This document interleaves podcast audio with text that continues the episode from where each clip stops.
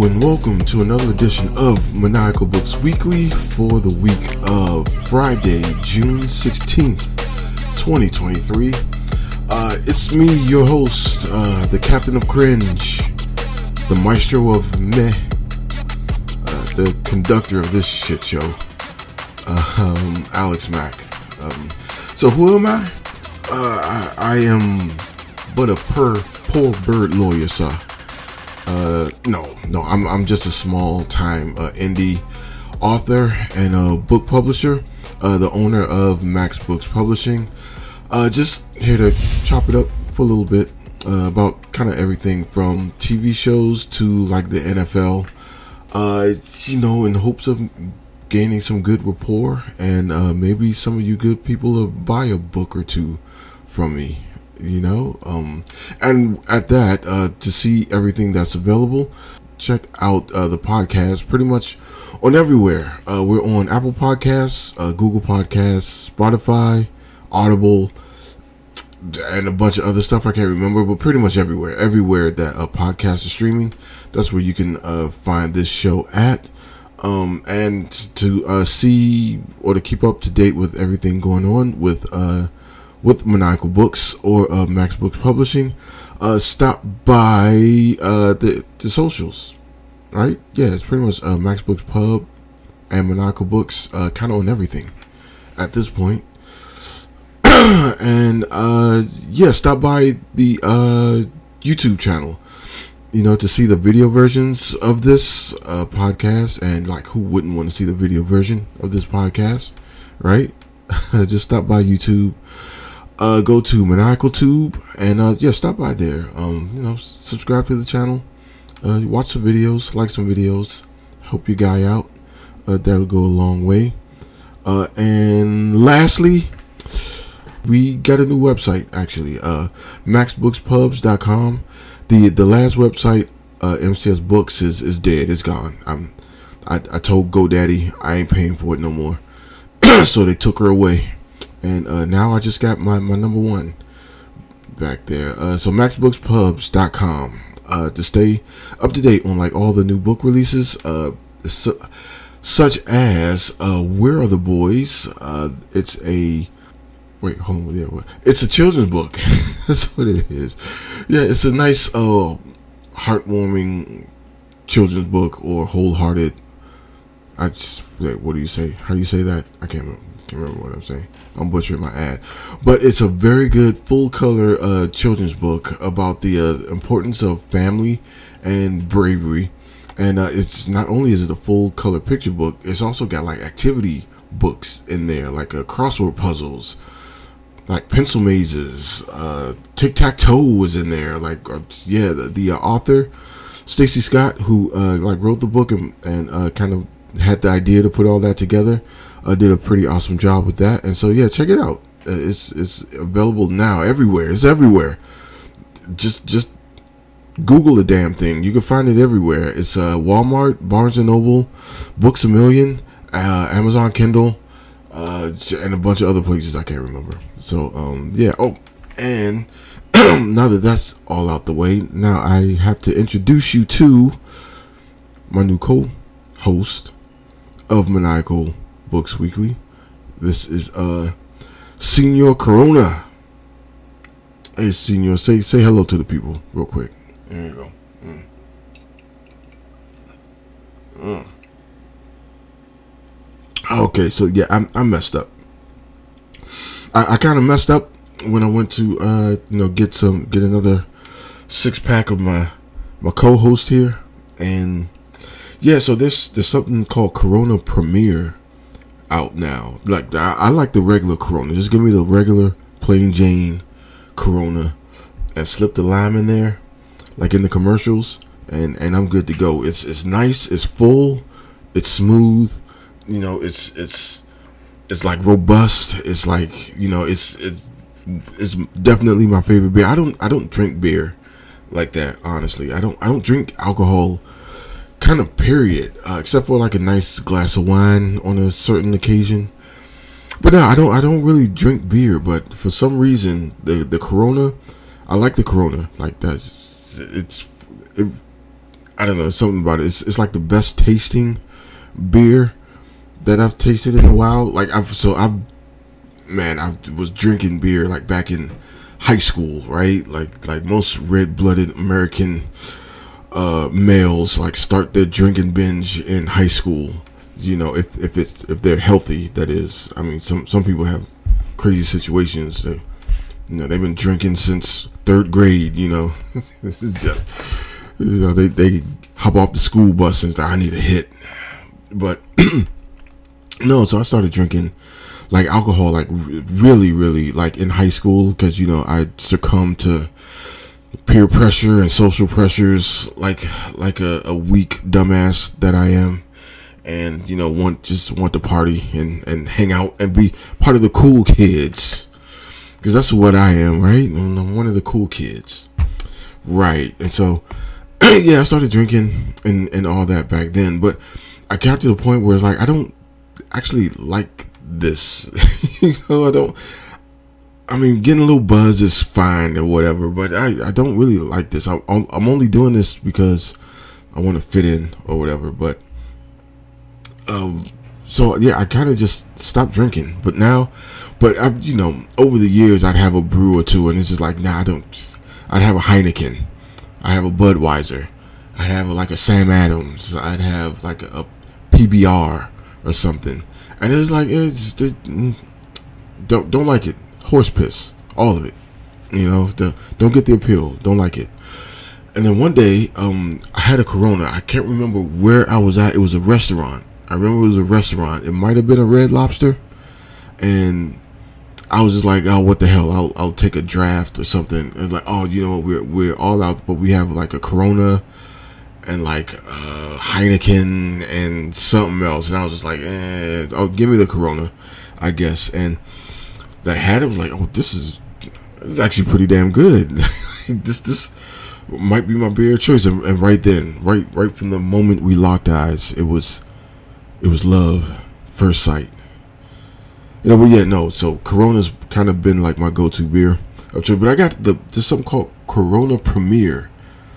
This is just like ah that I, it's flat though. Like it's it's Corona, but it's but it's flat. Like it don't have the flavor to it. They they like took the flavor out of the sugar out or something. I think they're trying to appeal to those like them damn twenty somethings with their washboard abs and chiseled jawlines. All them freaks. Uh, but I, yeah, I don't like this one. I don't like this. I, yeah, damn, senor. I, I'm not rocking with this one. Give give me the old school uh, Corona, the, just a pure Corona. I'm rocking with that. Uh, right, senor. Mm.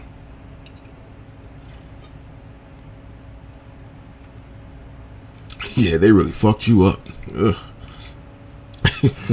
yeah, give me the old school Corona. But I, all right, enough of that. What was? Where am I? What, what was I talking about? Where am I going with this? Um, where? Uh, oh, right. So yes, we the show. Right, the show. so uh, I don't know who gives a damn at this point. Um, we we're gonna do what we normally do. We're going to do the pop culture feed. We're going to do the sports feed, and then I'm going to review Kindred. Uh, that's uh, a series that uh, premiered on Hulu uh, a while back. Um, but what I, I I don't give a damn about any of that stuff. I'm a, I'm a, I'm gonna keep it a hundred. What I really care about and what I really want to do, what we're gonna do right here, right now, right up next. Oh, there we go, Senor. Yeah, there you're back, Senor Corona. You're, we're back, baby. On. Yeah. So what I really want is uh, look at my Dragon's Dogma 2. There's uh, a new trailer for Dragon's Dogma 2 that has like a gameplay uh, uh, in it, and I was I think two weeks or so ago I was saying that it's this became like one of my like my second favorite RPG game ever, and I, it's happened on a whim, just like with the Corona. It happened on completely on a whim. I tried out a demo, thought it was okay. Uh, then I found it on Steam. It was on sale. I was like, hey, I remember that game. Played it, got hooked, loved it. So, um, yes, and there's a uh, dra- now there's a Dragon Dogma 2 gameplay trailer. So I am about to plug in my headphones, strap that shit on like you know button like a like a helmet. Strap these damn headphones on like a helmet. Buckle that chin strap, and yeah, let's let's head over. Watch some Dragon's Dogma. This so this was part of the uh, Xbox uh, like game showcase. I don't think that's like the actual name of it, but I, I think it premiered on the Sunday because I missed it. I was working, I think, so I think it premiered on Sunday. so I was avoiding everything. I avoided everything. I, I just wanted to. I just wanted to like see this on the uh, like you know on the show and uh, just do a live reaction to it. So yeah, hey man, let's let's kick it off. Let's get into this. I can't wait for this thing. So yep, let's do it. What do you think? The action RPG game Dragon's Dogma was released in 2012. Now, a decade later, I'm proud to share a look at the highly anticipated sequel, Dragon's Wait, Dogma there's cat 2. people? Today I want There's to cat people now. characteristics that I don't think there's cat people in the original. From its predecessor. Now, I played the hell out of the, First, the first one. I don't remember cat Dogma 2 people. will be a single-player game, but with pawns at your side, it will feel like co-op. Yes. And second, gameplay will feature action role-playing mechanics set in an open-world environment. In the Dragon's Dogma series, you embark on your adventures with pawns, otherworldly beings controlled by AI. Alongside the player-controlled Arisen, you can embark on your journey with The Arisen. that can be customized to your liking. As well as up to two additional support pawns you can borrow from other Yeah, players. put, you, yeah, you just download the two support party of up to pawns online. characters. Pawns are controlled by the AI and are now capable of even more precise decisions than in the previous title, helping you in the midst of battle. They can also help guide you to new locations. Ah, this is dope. I can't wait for this. following a successful battle. It really feels Oh, you can dap them up now? Other players. Dragon's Dogma 2 is built with the RE engine, resulting in a dense world woven with high My pawn gonna be dope as hell, though. enjoy a world roughly four times the size of the original Dragon's Dogma, with more to experience than ever before. We're gonna be going town to town, hollering at chicks. life thanks to know the what I'm power of saying? AI. And players will feel My like pawn gonna be down as hell, bro. vibrant fantasy world. You can look forward to a variety of vocations to choose from. Your vocation will shape your Arisen's role throughout the adventure. Will you take on enemies with swords? Magic? It's all up to you. We'll have much more to share in the future. But for now, I want to go over a few sections from the trailer that show what we've improved for Dragon's Dogma 2. Ah, let's go. Let's This go. game is designed Let's go. players to take on situations in their own way. In addition to AI, advanced technology like immersive physics brings pawns, monsters, and NPCs Yeah, the monster battles are what made the game for me. What would happen if you it's like the Griffin and the Cyclops. Monster's leg? What other exciting possibilities can you think of? Meet two characters pivotal to the story that also appear in the game's key arc. Ulrika, a bow wielder with a deep connection to the Arisen, and Nadinia, a high priestess of the Beastren, which Beast appear in the series okay. for the first time. What destiny awaits? How will they affect your fate? The intricate relationships and situations you will encounter in the game are sure to keep you on your toes. During your adventure, you will come across familiar monsters from the previous game, as well as new monsters such as Medusa. Whoa. You can look Okay. forward to new player vocations and many new experiences unique to Dragon's Dogma 2. Please stay tuned for more information. Thank you so much for tuning in.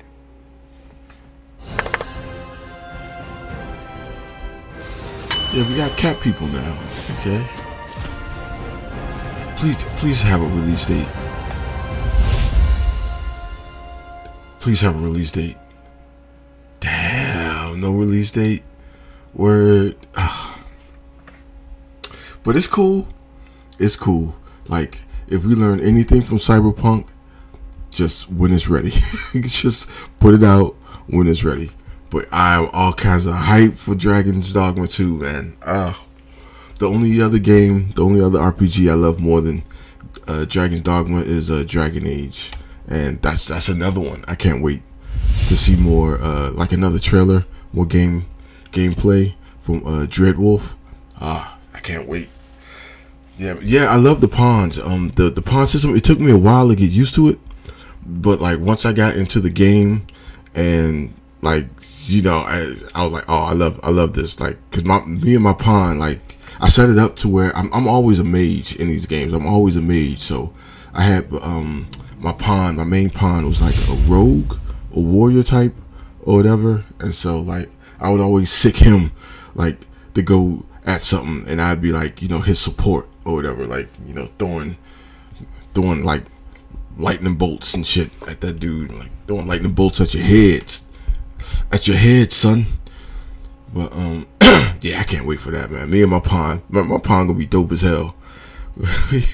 we gonna be running through the whole village, just hollering at chicks, man. Just, just kicking in the, the doors of the tavern. Just walking in there. Where the white women at? with, a, with, a, with a lager ale in my hand. You know what I'm saying? uh, I can't wait for this game. Yeah, Dragon's Dogma 2. I wish it was longer. I wanted to see more. I want to see more, man, but it, it's not. It's not ready yet, apparently. So, yeah, that was Dragon's Dogma 2, a gameplay trailer. Uh, can't wait. Can't wait to see more. I, I damn, I wish I had a release date, but yeah, let's. What we gonna do next? So next is uh the Starfield trailer, and so yeah, let's uh let's take a look at that. So here we go. We got the Starfield uh, official gameplay trailer that came out a couple days ago. I'm just I, I haven't seen this yet either.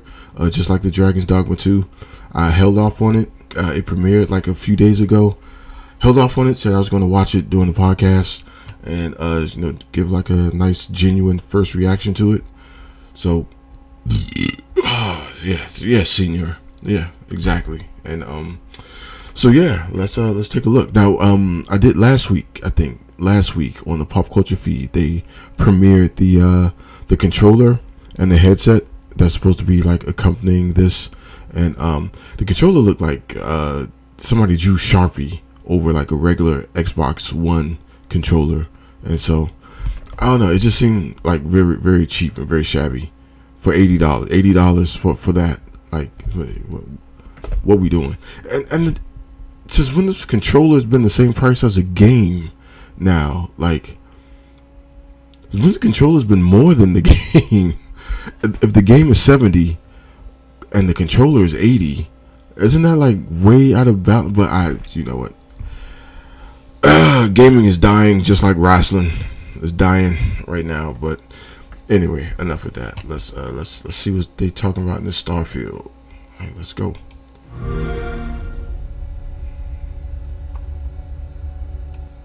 Humanity has always hunted for knowledge in the unknown. The wonder is not that the field of stars is so vast but that we have measured it. Just please tell me they made a new engine, though. Like, that Bethesda engine. Ugh. Desperately needs an update.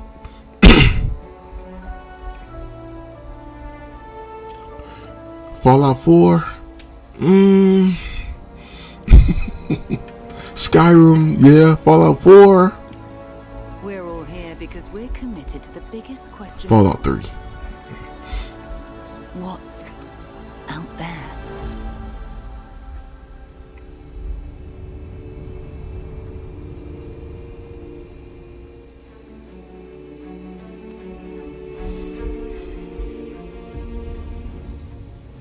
You're part of Constellation now. Part of our family. The soundtrack sounds like uh, the Outer Worlds kind of. It's giving me Outer Worlds kind of vibes. we do not fully understand all that is at work here. No finer group in the stars to be unraveling this mystery. I'll follow you from here on out, Captain. Grab jump is ready. I love this part.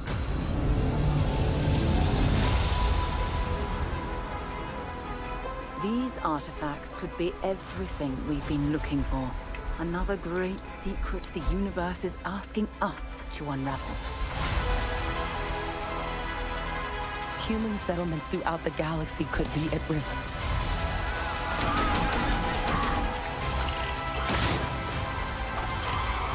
Oh, nice. We are not stopping. Whatever lies at the end of this road will change humanity forever.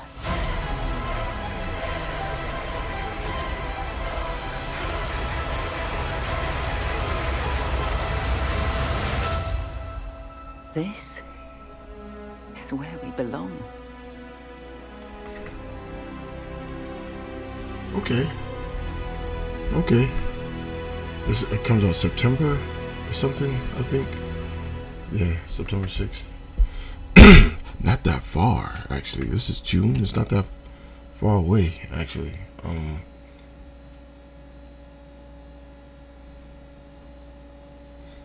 So yeah, I'm I'm getting uh like Fallout meets the uh No Man's Sky kind of vibes from this. Like that's that's kind of like what uh what I'm seeing from it. It looks like the engine, the Bethesda engine, it was uh tuned up at least. Like hopefully it's completely rebuilt.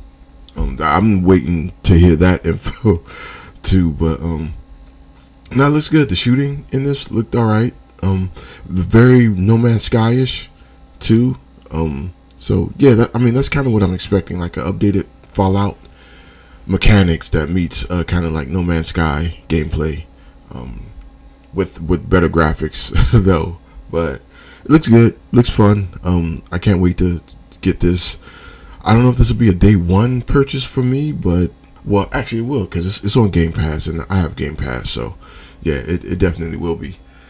Um, yeah, but the soundtrack, the soundtrack was like out of uh, the Outer Worlds, kind of like it's that big kind of operatic space adventure symphony kind of uh, like sound to it, and yeah, no, it's this this is pretty good, pretty dope. I'm looking forward to playing this one. So, um, yeah, there was that the Starfield, uh, the newest trailer for Starfield, and uh, now uh, play a quick ad, and we will head on into the reviews. But wait, there's more. no, so this this just premiered earlier today. Uh, so this is the uh, Cyberpunk 2077 Phantom Liberty, uh, kind of like full length kind of uh, showcase here. So um, yeah, I can't. Um, I love Cyberpunk. I've if you probably haven't seen it, but I did a review on uh, Edgerunners and on Cyberpunk 2077 like last year.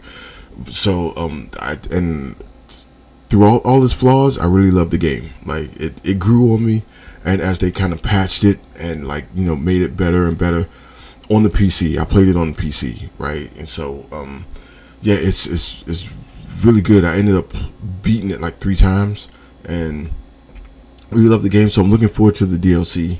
And um, so this is like a good ten minute, ten minute showcase thing. Ooh wee! All right, hold on. Let me get let me get right. You ready, sen- You ready, Senor? We ready? Mm.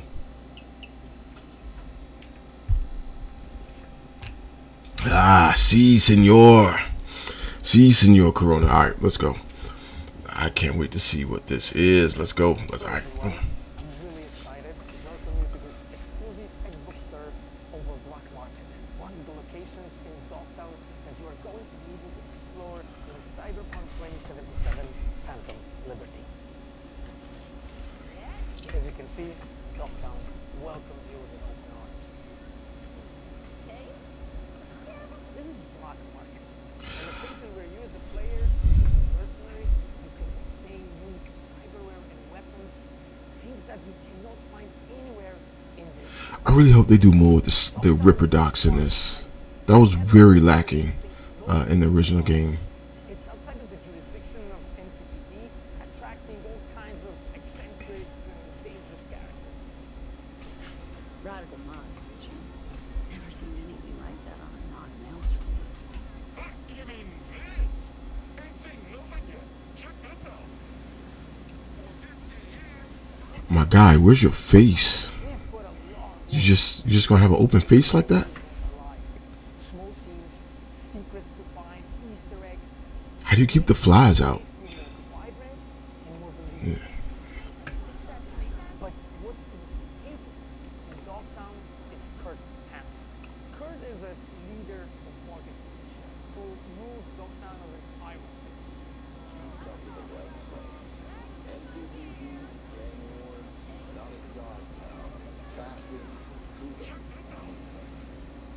Dogtown, I keep your business safe as long as you abide by my rules. They're really nice guys. see? Black market. Also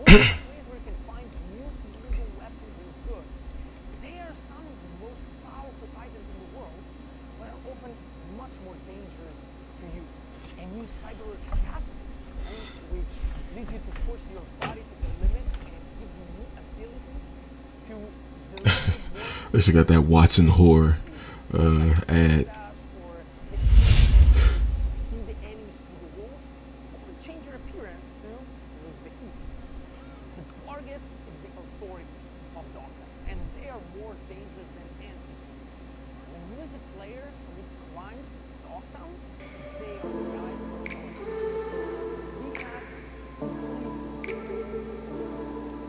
Is this still Night City?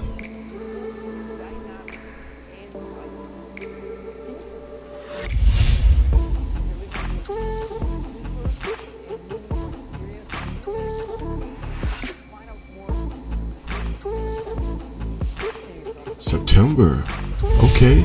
Oh, September's gonna be crazy.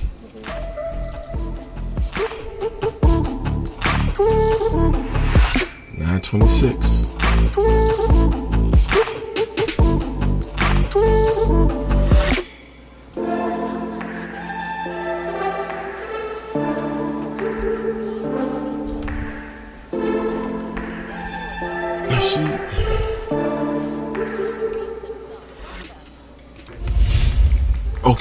Thing with Cyberpunk is it's a good game and the story is fine.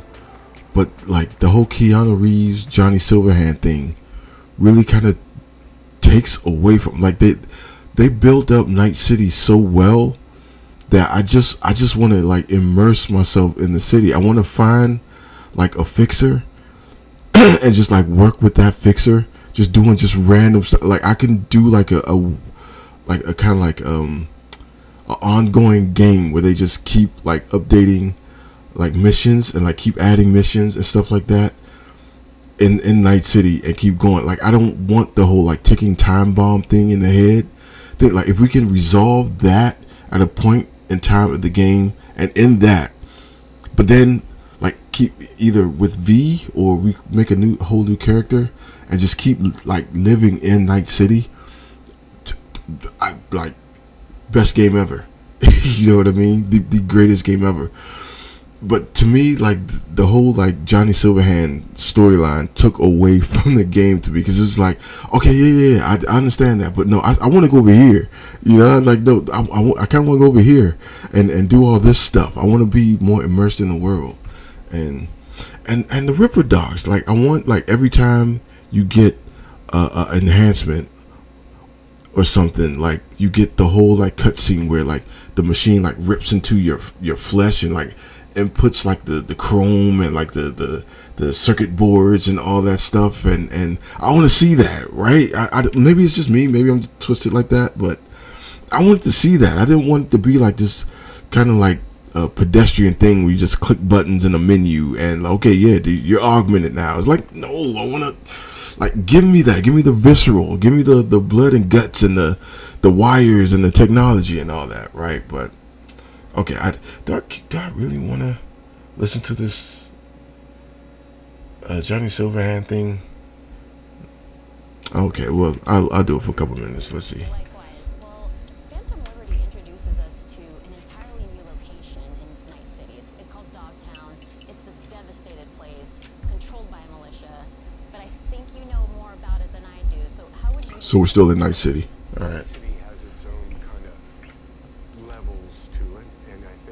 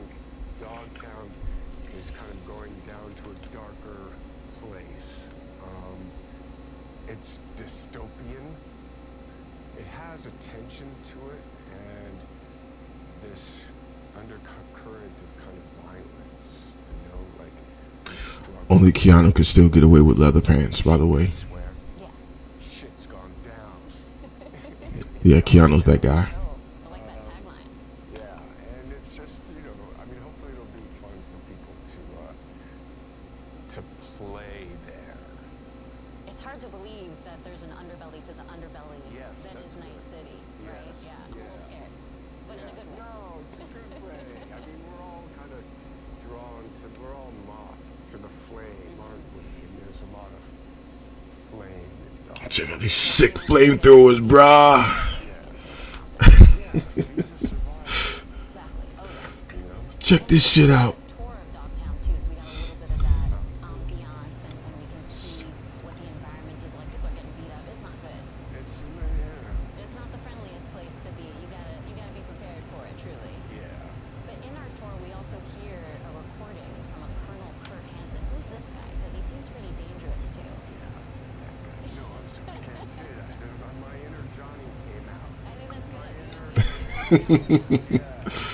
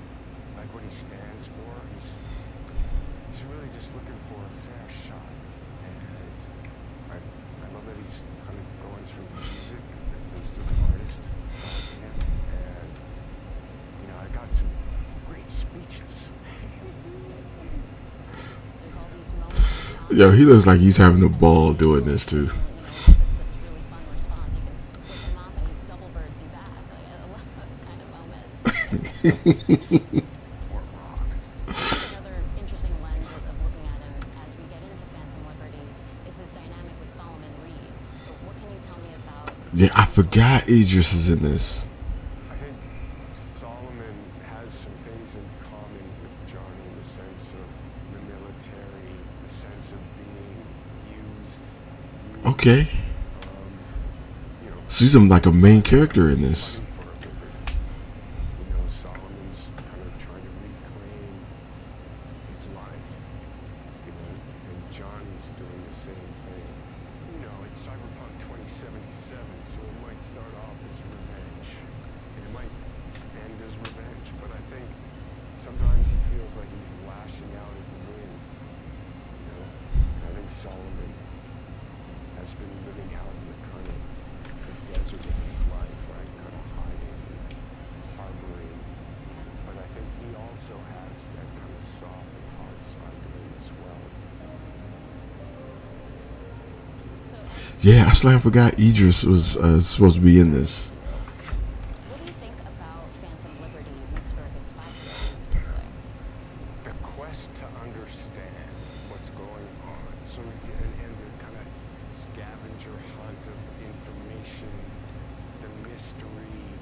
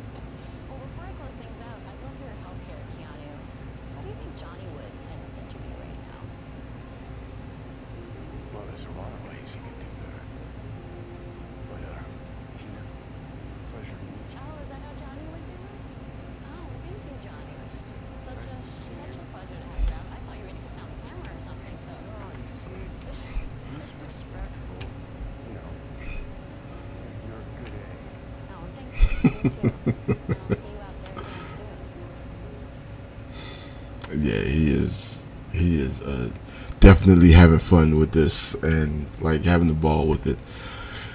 oh, look at Young. Look at Young. Yeah, he didn't already played the damn thing. All right, but um, yeah, no, this this looks good. That, video game. I, you know what? For the longest time, I wasn't excited about. Well, I'm excited about anything, but that's a whole nother conversation.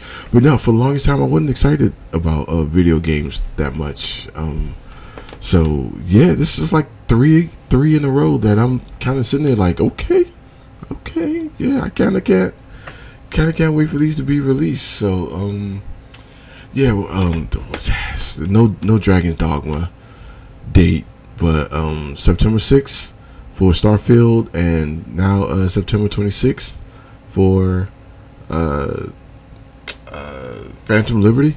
So yeah, September's gonna be pretty dope. Oh, and it doesn't uh, Mortal Kombat come out in September too? I think so. Yo, September's gonna be crazy, and I don't, I won't have time to do it to play, but like one of those at a time, you know. But I don't know. I, I, hey, I know with Cyberpunk and with um, what again? I keep saying Dragon's Dogma, but there's no release date for that. But yeah, definitely Cyberpunk and definitely uh, Starfield too. But um, yeah, that was a Phantom Liberty kind of like in-depth look. Can't wait to get back into Night City. Like just watching that made me want to reinstall the game again. you know, like uh, that and Dragon's Dogma. Like I'm fighting back the the urge to like reinstall those on my PC again. But um, yeah, so uh, I'm I love Night City. I'm a fan of it, and uh, I would definitely look out for uh, some reviews of the comic books that's been uh, releasing, like over the year, over the years actually since um, the game's been released. And uh, yeah, so uh, that that was that. All right, and here we are with this week's edition of the uh, Discord feeds. Uh, this is uh, all of these are displayed on the Max Books Publishing Discord.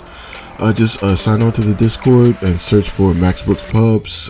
then you know agree to the rules, become a member, and then scroll on down to the mm, Maniacal Books Hub, and you'll see the pop culture feed and the sports feed right there uh, so you can uh, play along with us if you're uh, doing the home game.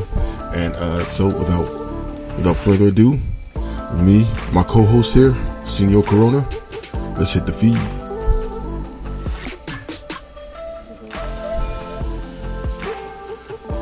All right, this is a pretty uh, decent uh, edition of the feed this week. Um, so there's another showcase, uh, another video game showcase with Xbox. So uh, there's been a couple of things. Uh, a lot of that I've already done. Uh, I couldn't wait to kind of hop in and uh, do like my, my Dragon's Dogma and uh, Cyberpunk Phantom Liberty. so yeah, I kind of already did that. So I kind of skipped over those for the most part because we, we kind of already talked about it. So it'll be redundant. Even though I would love to, I could talk about Dragon's Dogma for at least four hours or so straight. I love that game. But here we go. So, first up on the feed, uh, reported by Kotaku, uh, I regret to inform you it's once again time to get sad about Titanfall 3. I mean, I just, I kind of don't need to click on it. Titanfall 2 is an amazing game. It's one of the greatest games ever made. It's one of the greatest uh, shooters ever made. And it's the Transformers story that we all deserved, but never got from Michael Bay. Douchebag. Anyway, uh, uh, yeah. So what what are we talking about here? The last time we wrote about Titanfall 3 on this website was April 2023, which really isn't that long ago. I mean, in 2023, three months is a lifetime. like, uh, uh, so it pains me to say that only a few months later, it is time again to talk about Titanfall 3. Specifically, a designer's recounting of how the game was actually months into development before being shelved. Uh, that is. Uh, that's that's actually pretty painful. That's uh, again one of my favorite games, one of the best shooters ever. Like, like if, if I had the echo effect, I would do the of all time, time, time. But no, it's it's actually a really dope game, really fun. it was almost like the Half Life. It's, it's weird. It was like uh, it kind of turned into like a Half Life three as well. You know, it's like one of the games we would we can only dream about. But it was it was that damn good. It was like, damn, this is almost like what Half Life would be like. But um, yeah, uh, the, if the last time hurt because it was about the potential of a future game, this one hurts even more because it's about a game that could that could have been. In an interview with the Burton Network, Burnett Work, Burnett, right? Them, a veteran designer Mohammed Alavi, who has recently left Respawn uh, after spending over a decade there, recounts what what was going on at the studio in the final days of Titanfall 2's release. Uh, he's quoted as saying, "You want to hear a crazy cut story? Uh, Titanfall 3. You know, Titanfall 2 came out, did what it did, and we were like, okay, we're going to make Titanfall 3." And we worked on Titanfall 3 for about 10 months. Yo, that's like a year. Jeez. Uh, in earnest, right? Uh, I mean, we had new tech for it. Oh, jeez. Uh, we had multiple missions going. We had a first playable which was like uh, on par to just be as good, if not better, than whatever we had before, right? Uh, but I'll make this clear: increment incrementally better. It wasn't revolutionary. I could buy that because Titanfall 2 was kind of incredible, uh, and that's the kicker, right? And we were feeling pretty decent about it, but not the same feeling as Titanfall 2, where we were making something revolutionary you know what I mean? Absolutely, I absolutely know what you mean. Um, yeah, that, I mean, if you play Titanfall 2, and I, I really hope you have played Titanfall 2, uh, the section in the game where you're going like phasing in in and out of like the time, like you can phase in the past, then come back to the future, was crazy. Like I, dog, that that's one of the greatest video game moments I've ever had, and I'm like 40 years old, damn near. I'm, like, I, I remember booting up Super Mario Brothers when that was the shit. Okay, like so yeah, trust me, Titanfall two was like that game. Um, uh, Alavi also says the multiplayer team we uh, were having trouble since the game's sensations are as they stood were just too much. Uh, that everything was cranked up to eleven, and players would burn out a bit fast. Uh, but ultimately, he recounts that what really killed off Titanfall 3 was the fact that having been influenced by the release of PUBG and seeing huge internal success of porting Titanfall's mechanics to the Battle Royale map. Um, what's the name of their Battle Royale? I, it's all over the place. I, I hear it's really good, but I just never really played it. Uh, what the team were planning to add to the series started sounding better as as its own game. Um, which uh, uh, and I can't Good lord, come on, Senor. What's the name of that game? I can't remember the name of it. Uh, I don't play those battle royale, um, battle pass games. I think they're ruining gaming, uh, ruining, ruined gaming. Uh, gaming's kind of shit right now, but yeah, I, I can see them like with single player games, especially single player like shooter games, is deemed not marketable by uh, the suits and whatnot have you, because you got to slap a battle pass on everything nowadays in order for it to be marketable, I guess. Um, so yeah, I mean it's and the fact that Titanfall 2 being the incredible damn game that it is didn't sell that well. I, just, I kind of knew. I mean, Titanfall 3 would have been a miracle, but it's I knew it wasn't going to happen because it wasn't like it didn't sell that well. So it sucks, but yeah, I'm not surprised. Um, so, all right, next up on the feed, I, just okay. I just said we talked about uh, a lot of the showcase games, uh, specifically uh, Dragon's Dogma, but also uh, Cyberpunk 2077. Uh, but uh, also reported by Kotaku, Cyberpunk 2077 expansion adds mini game about one of the coolest parts of the anime. Oh, okay. This they they kind of they didn't mention this in the the showcase, but um. Oh, do we get a trauma team? Do we play as trauma team? oh!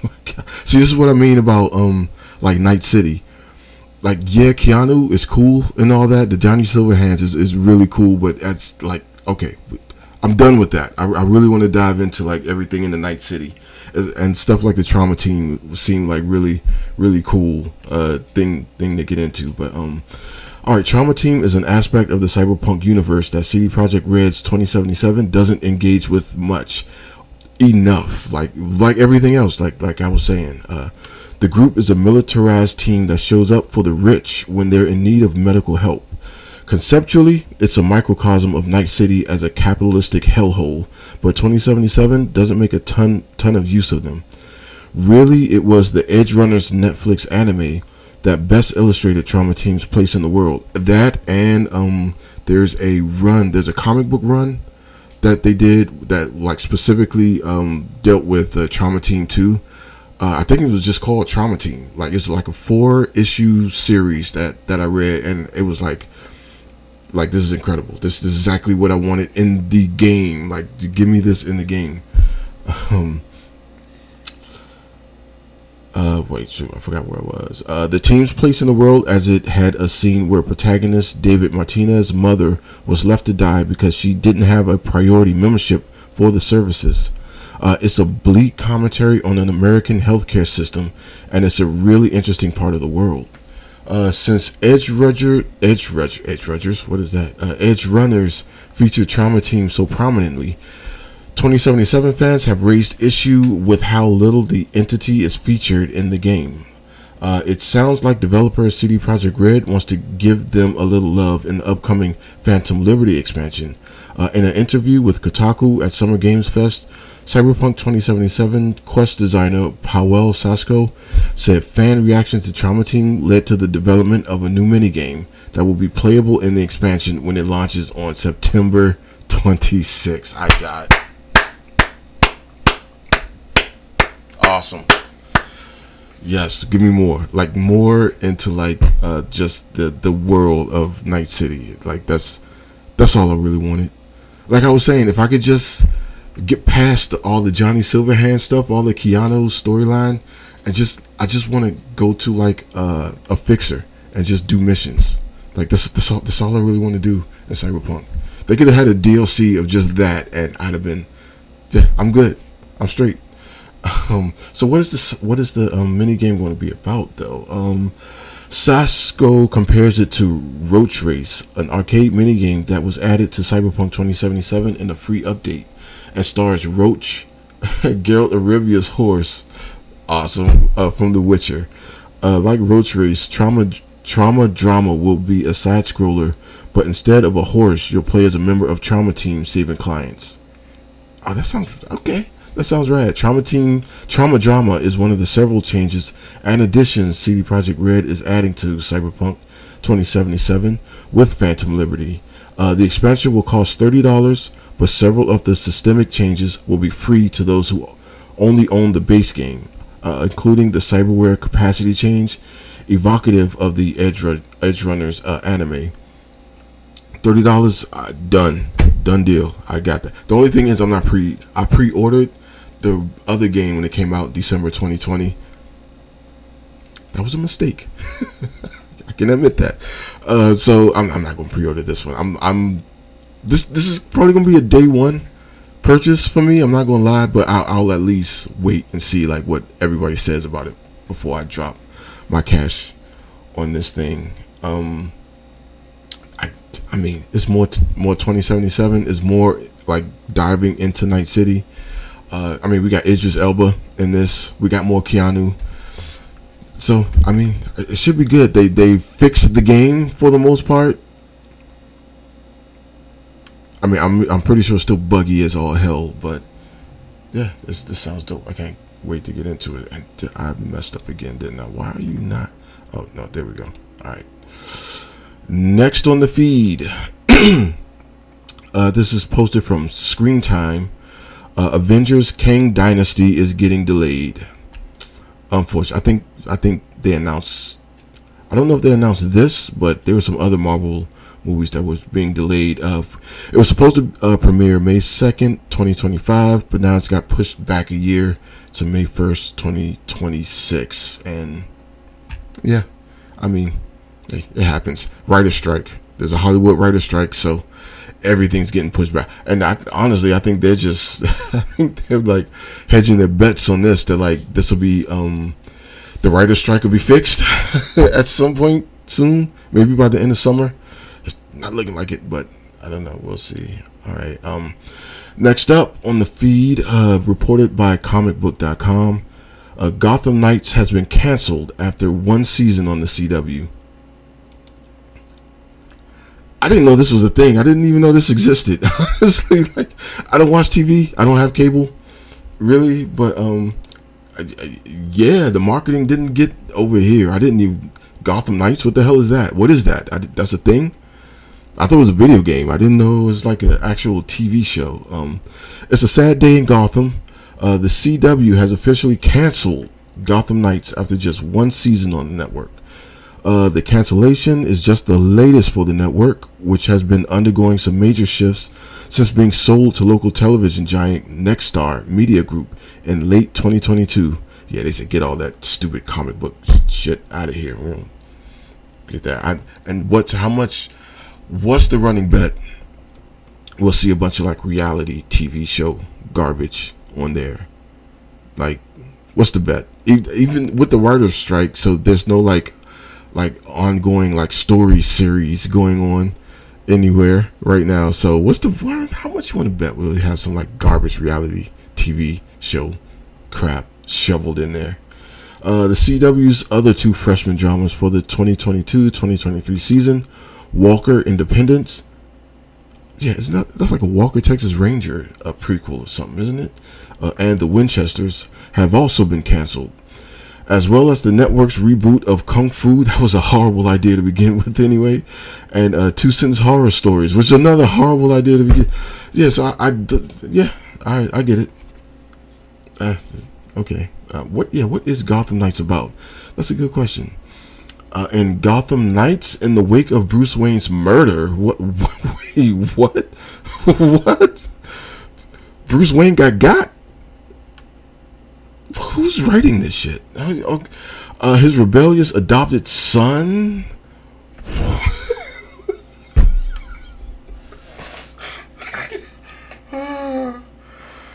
yeah, I'd cancel it myself. Um, Bruce Wayne's getting murdered, and you got an adopted son.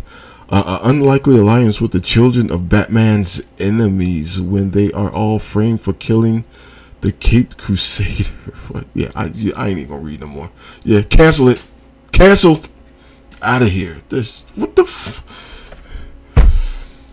Next up on the feed, uh, reported by Kotaku, uh, Starfield's most expensive version has a fancy space watch. Ooh, it's got a space watch. Ooh, yay! Eighty dollars. Uh, during Starfield's direct at Summer's Games Fest, uh, executive producer Todd Howard interrupted the 437 hours of game footage to ask if anyone fancied buying one of these one of these ear watches he had for sale. Surreptitiously, surreptitiously, hold on, hold on, let me. I'm an author. Okay. surreptitiously uh, opening his uh, coat while uh, furtively looking around for cops. Uh, he said not to worry if if the real gold straps left green marks on your arm. I said, wait, what is what are we doing here? Uh, what is this watch? Okay, can we get to what this watch? It's, it's pretty sweet looking, right? It's okay. It's all right. Uh, it features a circular screen, uh, as you'd expect from a modern watch in these modern times. Okay, this is kind of garbage. What we like? Like, let's get to the meat of the thing here. Uh, other intriguing aspects is its case. All this, all this Starfield stuff looks cheap. Like, looks like old school Fisher Price. It's like stuff I would have had when I was like five. Like all this, like the um the controller looked like a trapper keeper. You know, one of those good old school like trapper keepers. actually really makes me to. Is there a market? Is there? Makes me want to go on eBay. I'm about to go on eBay and see if they like. I can get a trapper keeper just to have one. I'm old. When you get old, you get sentimental about dumb stuff like that. But um, yeah. Wait, how much is this? Eighty dollars, right? Uh, you will likely be able to get your hands on one come September 6th when the game releases. Also, peculiar, peculiarly, blah, uh, Starfield's pre-order page is currently lacking a button for price for this most expensive way to buy the game. yeah, they're gonna, they're just gonna slap a hundred nineteen dollar uh, thing on you while, while you while you're nice and hyped. You while you're nice and hyped, right? Right when it's time for it to launch and you're hyped, and you're like 100, 120, 140. I asked for 140 for this. Yeah, not I. Next up, uh, reported by Kotaku, uh, uh, once again, uh, Ubisoft's lush Avatar game finally shows off its open world gameplay. Yeah, this snuck up on me. I didn't know there was a, a, a Avatar game for, for, this. Um, Avatar: Frontiers of Pandora might have missed launching alongside James Cameron's The Way of Water last December, but now we finally know more about what you'll do in the game. During Monday's Ubisoft Forward presentation, the, publish, the publisher uh, showed what fans can expect from its open world take on Cameron's epic sci fi fantasy. Uh, the game opened the Ubisoft Forward event and is very much uh, giving Far Cry, uh, taking place primarily from a first person perspective. Oh, I thought I just thought this would be like a third person game. Uh, the trailer sees a Na'vi exploring Pandora riding on the back of a winged beast and swimming deep undersea before engaging in some of the heated firefights with those pesky militarized humans hell bent on co- colonizing and colonizing the gorgeous natural world. Uh, okay. Is there, did they say, is there a release date for this? Release date, release date, blah, blah, blah, blah, blah, blah. No, no release date that I see just yet. Okay, I mean, it's an Ubisoft game it's but it's first person though. But it's going to have that progressive map thing where you just, like it's a it's going it's Ubisoft, so it's going to have five sectors of the map. The, and you're going to have to unlock all five of the maps and you're going to unlock abilities that allows you to unlock the five sectors of the map as you know as you know progressive uh, like skill sets and things like that um, it's going to have like a uh, like a very charismatic enemy that's going to like chase you around the map, and you know you're going to take out like his five generals or whatever that's like you know uh, taking over the map. And it's it's a Ubisoft game. They have a system. They have a system. They they don't bend or or like uh, go against this system like in any way. So yeah, there you have it yeah, give give me sixty dollars because I just told you the entire game. There you go. Um, next up on uh, from comicbook.com, uh, Chainsaw Man's opening has taken over 2023 as the most listed listened the most listened anime track of this year so far. Most listened to, I guess they want to say. Uh, anime track of the year so far. Uh, I have seen Chainsaw Man. I am going to review it at some point this summer. Um, and the opening thing is is is pretty dope. Uh, like yeah, that is that is a fact. It is it is pretty dope, and the anime is pretty dope and twisted, and I yeah I kind of love it. Uh, might be anime of the year, but I don't watch that much anime. But from the anime I've seen, that and uh, Demon Hunter, good shit. Uh, top 10 anime songs taking over Billboard Japan for the first half of the year breaks down as such.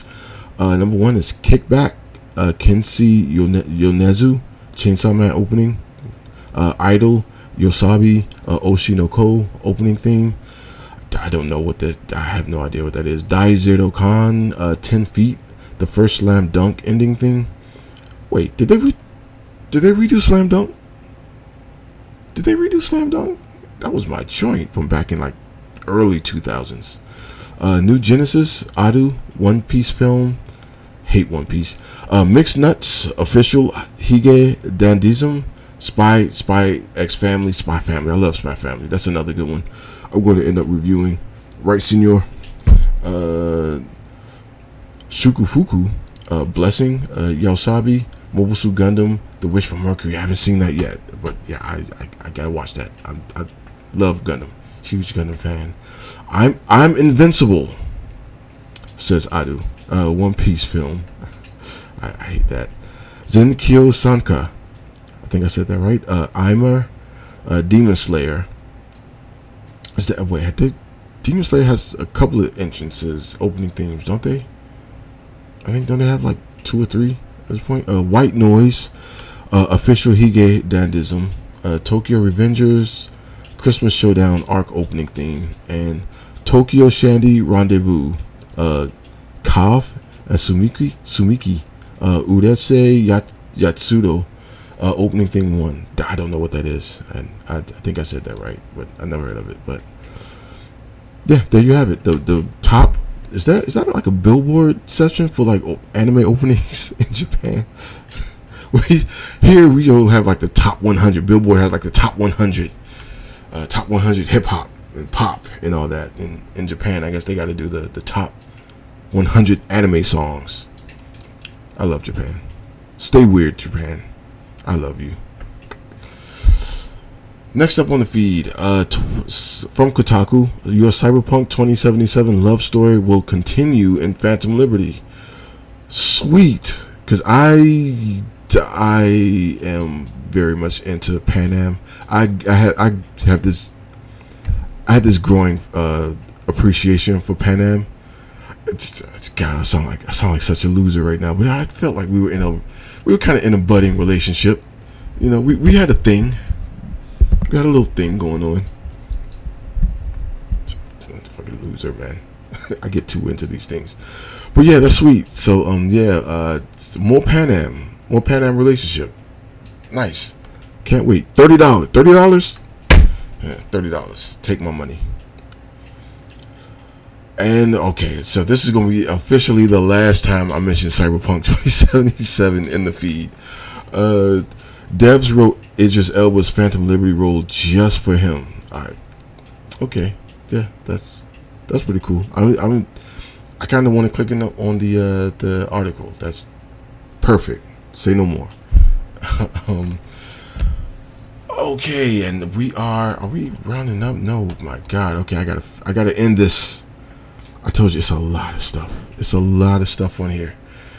But um uh next up uh, reported by comicbook.com Star Trek Picard prequel Firewall will finally reveal how 7 of 9 joined the Fenris Rangers. And yeah, that I was not prepared for um uh Picard to be the the sequel to uh, the next generation. Like I I've been watching uh I technically I've never stopped watching TNG, but I've been watching the next generation like crazy, especially from uh, the Paramount Plus app. That that's kind of what made the Paramount Paramount Plus app like one of my favorite uh, apps to sign on to. Uh, within the past, especially this year, this has been a hard year. This has been a this has been a been a hard year. So I've been I've been uh, aboard the Enterprise a lot in the last few months. Um, with uh, Picard and the and the crew. So that was pretty cool. So Star Trek Picard is over and a review coming. Uh, but its story will expand with a new prequel novel called Star Trek Picard Firewall. Oh, it's a novel? Oh, was going to be a series or like a movie or something. Written by veteran Star Trek novelist David Mack, uh, Star, Star Trek Destiny, and Star Trek uh, Coda. Oh, i have heard of that. I know Coda. Uh, Firewall will pull double duty as Star Trek Voyager sequel as of sorts, as well as focuses on Seven of Nine.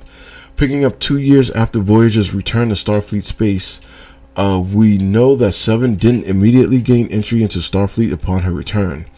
Uh, Firewall will detail Seven's reaction to the struggle and how she found a place in the Fenris Rangers instead. Uh, Star Trek Picard Firewall is slated to release February 27, 2024, and the novel is available to, for pre-order right now. Oh, that's cool. Yeah, I'm go- I'm definitely going to check that out. Uh, I haven't read a Star Trek novel since I was like 15, 16, something like that. But um, yeah, no, that that makes even better. I, I won't mind checking that out if I when I have the time. Hopefully, it'll be on Audible because that's the only I, I gotta listen and go when it comes to books nowadays. Um, uh, next on the feed, reported by Kotaku.com, there are officially two mini games launching in October of this year. Damn that! September is crazy. September is gonna be crazy. Um, we have Starfield. Uh, we have Cyberpunk. We uh, what was the other game that was coming in September? I think Mortal Kombat. Mortal Kombat One relaunch is coming out in September. It's crazy. It's just, and then we're talking October. I do, I said video games was dead, but I don't know. Is is it coming back? Is it coming back? Maybe it's coming back. What you think, Senor? Senor Corona, is video games coming back? Hmm. Okay, this says, uh, I just looked at a calendar after all these video game showcases and realized that later this year has become really, really packed. Alan Wake 2, I forgot about Alan Wake 2. I think, is that, is that October, September? I think Alan Wake 2, uh, Alan Wake 2 might be October. Uh, Spider Man 2, and uh, more all launching in a 10 day span uh, of this time later this fall. Prepare yourselves and your wallets my wallet's shambles anyway, so it don't matter. Uh, we are in the eye of the Summer Games Fest 2023 hurricane. So let's take a brief moment to catch our collective breaths and look back at everything announced so far at events like the Xbox Showcase. Taking stock of the next few months of interactive entertainment, one thing has become apparent. October 2023 has officially has too many damn games. they didn't say that. I just kind of elaborated on that. Um, so Forza Motorsports is October 10th. Assassin's Creed Mirage is October 12th. Lords of the Fallen, that's Lord of the Rings game, right? Um, October 13th. Alan Wake 2, October 17th. Spider-Man 2, October 20th. And that's after the fact of Phantom Liberty, Mortal Kombat 1, Starfield. it's too. It's, I, yeah, I ain't gonna make it. I'm, I'm, I'm not gonna make all that. Ain't no way. Um, especially with uh, Starfield kind of being a day one. Cyberpunk 2077 definitely being a day one for me. And yeah, Alan Wake 2 is that yeah, that's a day one for me. I'm buying that. That's 60 bucks off top. But yeah, this this a lot. And I was shocked. Like even with the PlayStation showcase a couple couple weeks ago, I was kind of shocked at like, like the amount of 2023 titles I was seeing. It's like, wait, that's coming out this year. I was expecting like 2024, 2025. I was like, man, what the? F-? I mean, I got but so much time and money but it's fun. It's fun. I love that video game. video games might be coming back. It's been it's video games been garbage of late. I, I gotta say, video games been garbage, garbage. But it's coming back. A lot of them are coming back. So, um, speaking of which, uh, next on the feed by uh, comicbook.com, uh, NetherRealm has explained why it looks to create Mortal Kombat 1 rather than Injustice 3. I don't think that's that's that's their schedule. Actually, they do Mortal Kombat, then they do an Injustice, then they do another Mortal Kombat, then they do an Injustice. So I yeah, that's I think it's self-explanatory. Uh, do I even want to read this? Well, let's I'll do the first couple of lines. Um, NetherRealm Studios has revealed why it's opted to develop Mortal Kombat 1 as its next title instead of Injustice 3. Over the course of the past decade, uh, NetherRealm has rotated between creating the new Mortal Kombat and Injustice games in a back and forth type of manner.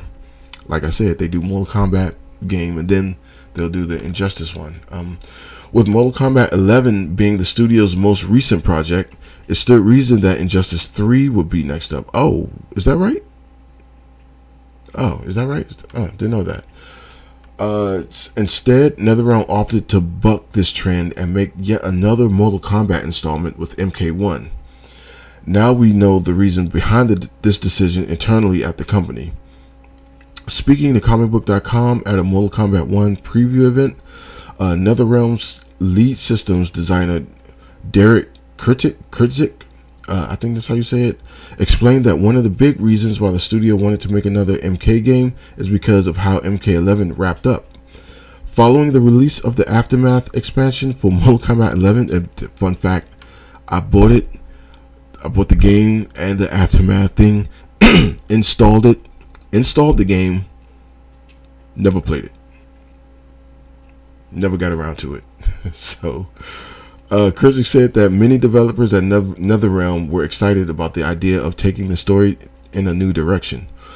Outside of this, uh, Kurtzik acknowledged that the studio's new game engine pushed them to create Mortal Kombat 1 instead, as it felt right to develop a new MK game first when u- utilizing the next gen tech available. Basically, they don't want to push piss off uh, DC by making like a buggy, like not playable game with their license. Is kind of what it sounds like. So, yeah, okay. No, yeah, I did not know that. Uh, I kind of forgot that MK11 was their latest game. I, so I thought it was Injustice 2 for some reason. I don't know, but um, um uh, next up, reported by Kotaku, uh, Todd Howard of Bethesda says Elder Scrolls 6 might be the last one I do. Now, does that mean like he's leaving the company or that like the last Elder Scrolls to be done? I don't know. Let's see. With Starfield, Bethesda's next big mega RPG on the near horizon, and the hotly anticipated sequel to Skyrim expected at some likely distant point after that, uh, the studio has its hands full with crafting enormous worlds. But for Starfield's game director Todd Howard, Elder Scrolls 6 might be his final game in the series. Uh, signing on to work at Bethesda Softworks has, as a producer in the mid 1990s, Howard has uh, worked on every Elder Scrolls game since the second entry, Daggerfall. He also served as the game's director on Fallout 3, excellent game, and 4, eh, uh, and was the executive producer on Fallout 76, eh. Uh, Elder Scrolls and Fallout are not only massive games, they've been wild success for uh, successes for Bethesda. Fallout 4 notably sold 1.2 million digital copies on Steam in its first day. Whoa, I didn't know that. And Skyrim, as of 2016 alone, has sold 30 million copies because they keep releasing the damn thing. Uh, as one of Bethesda's public faces, Howard has never been shy about hitting the stage during various press events and uh, to introduce and show off the studio's work. During an interview with IGN, uh, the famed game director admitted that at 52, wow, he's 52, uh, he's considered the studio's next fantasy epic as potentially one of his last. Uh, reflecting on how the studio has shifted its development process, moving to support single entries after uh, releasing instead of moving on to, on to the next game. Howard said that the time and age is sort of spelling out that Elder Scrolls 6 might be his final uh, Scrolls production. As we look to an Elder Scrolls 6, that is one where I probably shouldn't say this, but if I do the math, I'm not getting any younger. How long do people play Elder Scrolls for? That may be the last one I do. I don't know. Uh, well, when he puts it that way, yeah, yeah, I can understand that. Um, he has been very instrumental in getting Bethesda games to be one of like the the top like premier uh, video game studios uh, that we have, and and I I kind of have a special special Bethesda has a special place in my heart a little bit because you know uh, they're in Maryland, Bethesda, Maryland, and Maryland don't have much, you know. So having like a pretty kick-ass video game studio like right in our backyard. It's just it's always been pretty cool, and Todd Howard has been like mainly uh, responsible for that. So if if that is indeed his last, and I can see, God, I had no idea he was 52. He always seemed young, younger for some reason. Um, but yeah, I I could understand. I definitely understand that. And yeah, Godspeed, man. Uh, if it is, if he is going to like ride off into the sunset, hey, good good work, sir. Even even through the Fallout 76 and Fallout 4 debacles, um, yeah, he's he has he has way more hits than he has misses. So, yeah, good good luck good luck on you. Uh, okay, do I want to round this out? Uh.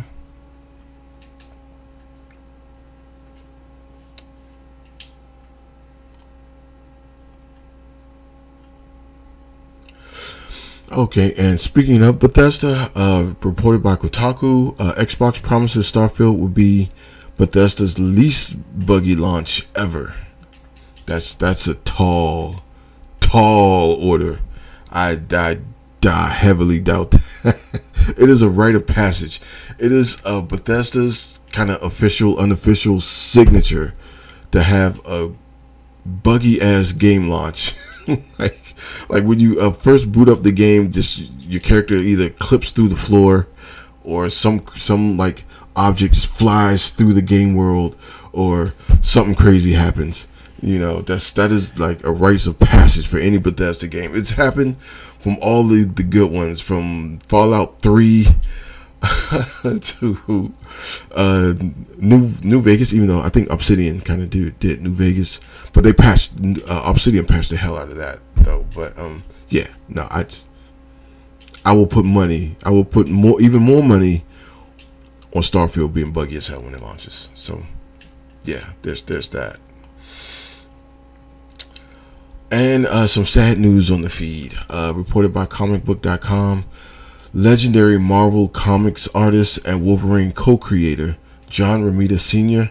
has died at the age of 93. Uh, super sad. Um, I well, he he co-created Wolverine, so and I'm a huge huge X Men fan. When I first started reading comics when I was like 12 or so, I, I was in the X Men, and it, it was mainly because of the cartoon, like the the 90s cartoon that was out. But yeah, I started reading X Men, and uh, like his son John Romita Jr.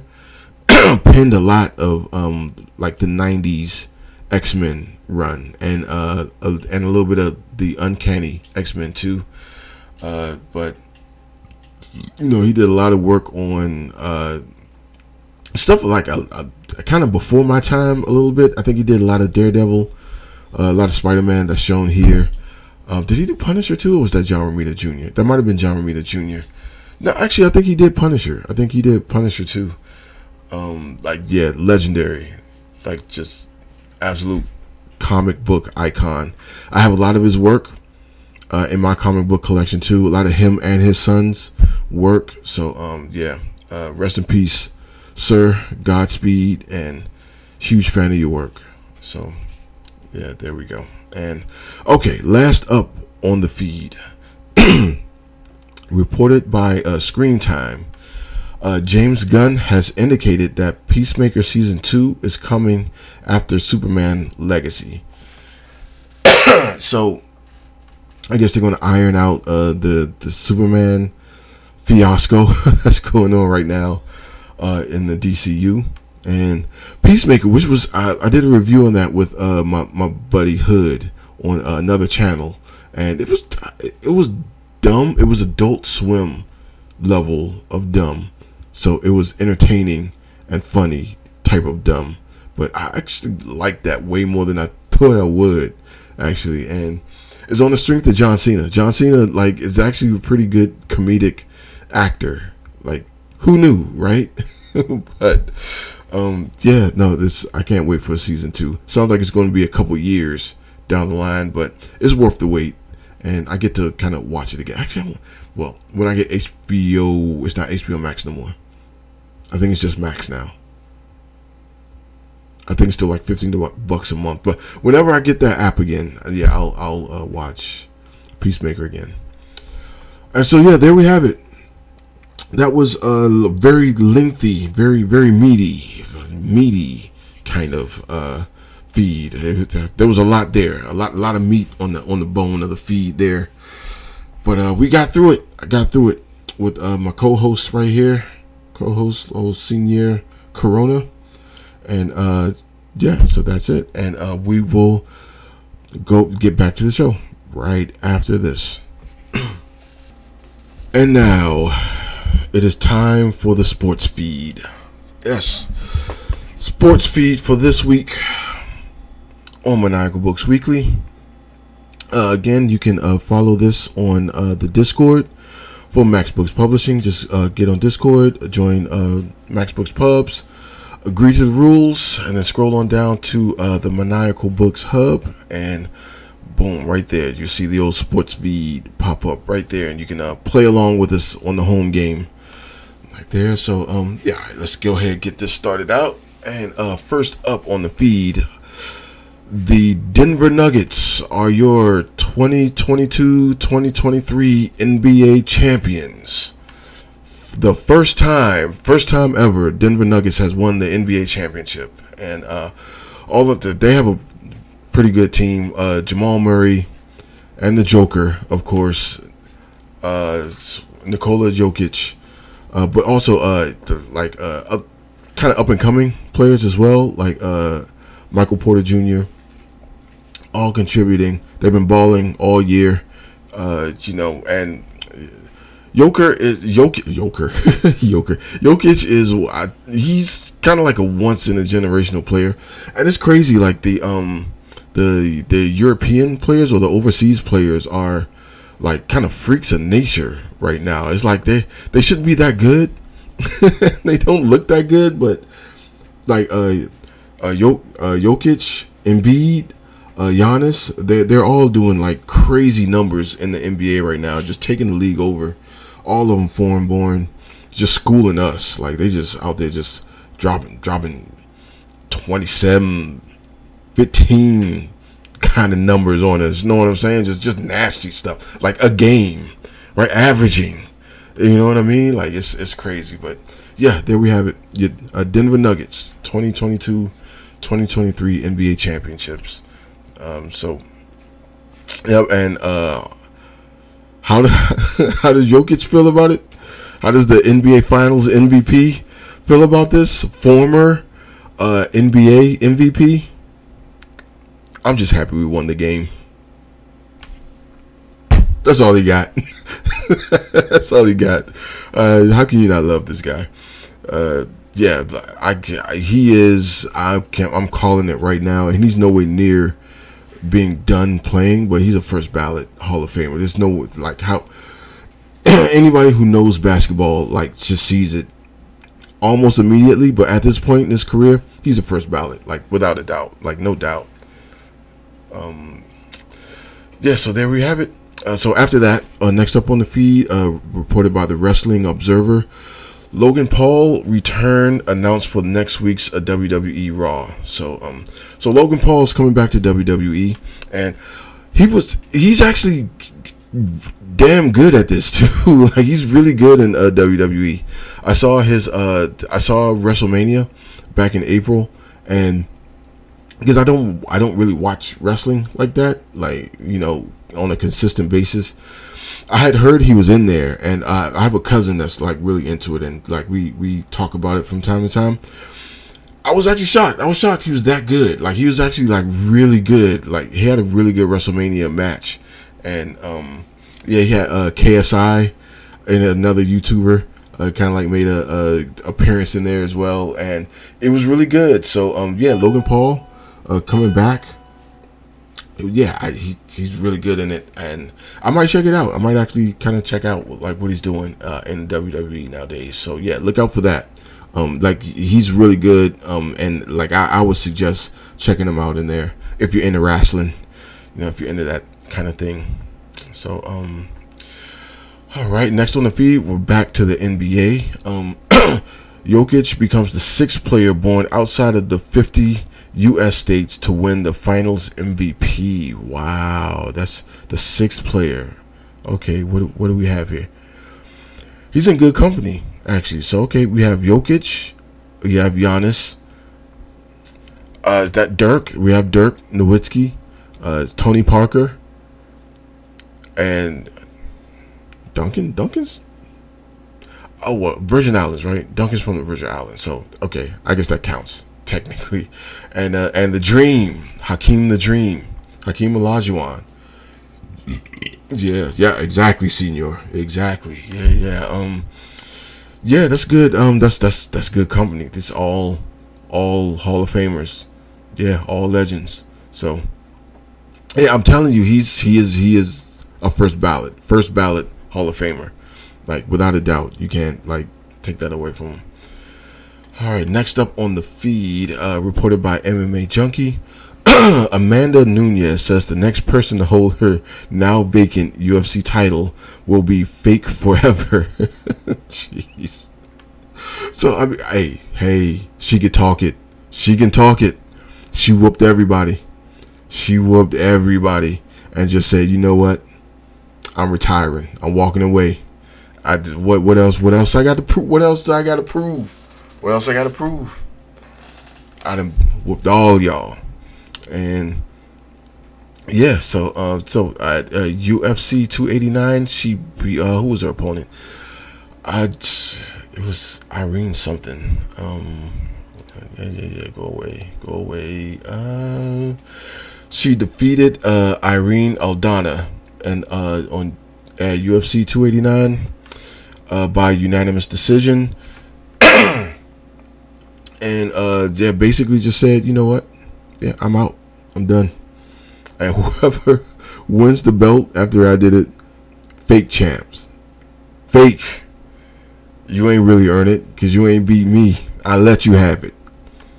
I love that stuff. I love this smack talk. Just talk it. I love it. But she's coming back. Of course, like she she's gonna retire. She's she's gonna take a break. She's gonna recover. Somebody else is gonna win the belts, and and whoever wins it, they're gonna hype it up. They're gonna say, "Oh, you know, you know, you gotta fight Amanda Nunes. You know, you gotta fight Nunes, right? You know, you got to." And so, yeah, she's gonna come back. They're gonna hype it up. The mark, mark my words. That's that's exactly what's gonna happen. So, next up on the feed, uh, right back to the NBA.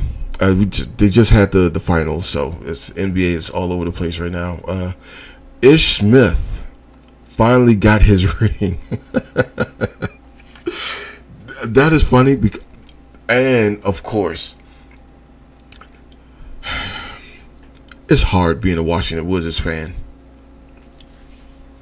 It's hard being a Washington Wizards fan. It, it happened before 2004. 2004 to like 2006. The Detroit Pistons had like a mini dynasty going. How? Rip, Ham- Rip Hamilton, Rasheed Wallace, Ben Wallace. I know I, I, I'm very familiar with all three of those players. Why am I familiar with all three of those players? They ex Wizards. Drafted by the Wizards, by my Washington Wizards. Can the Wizards win a championship? No.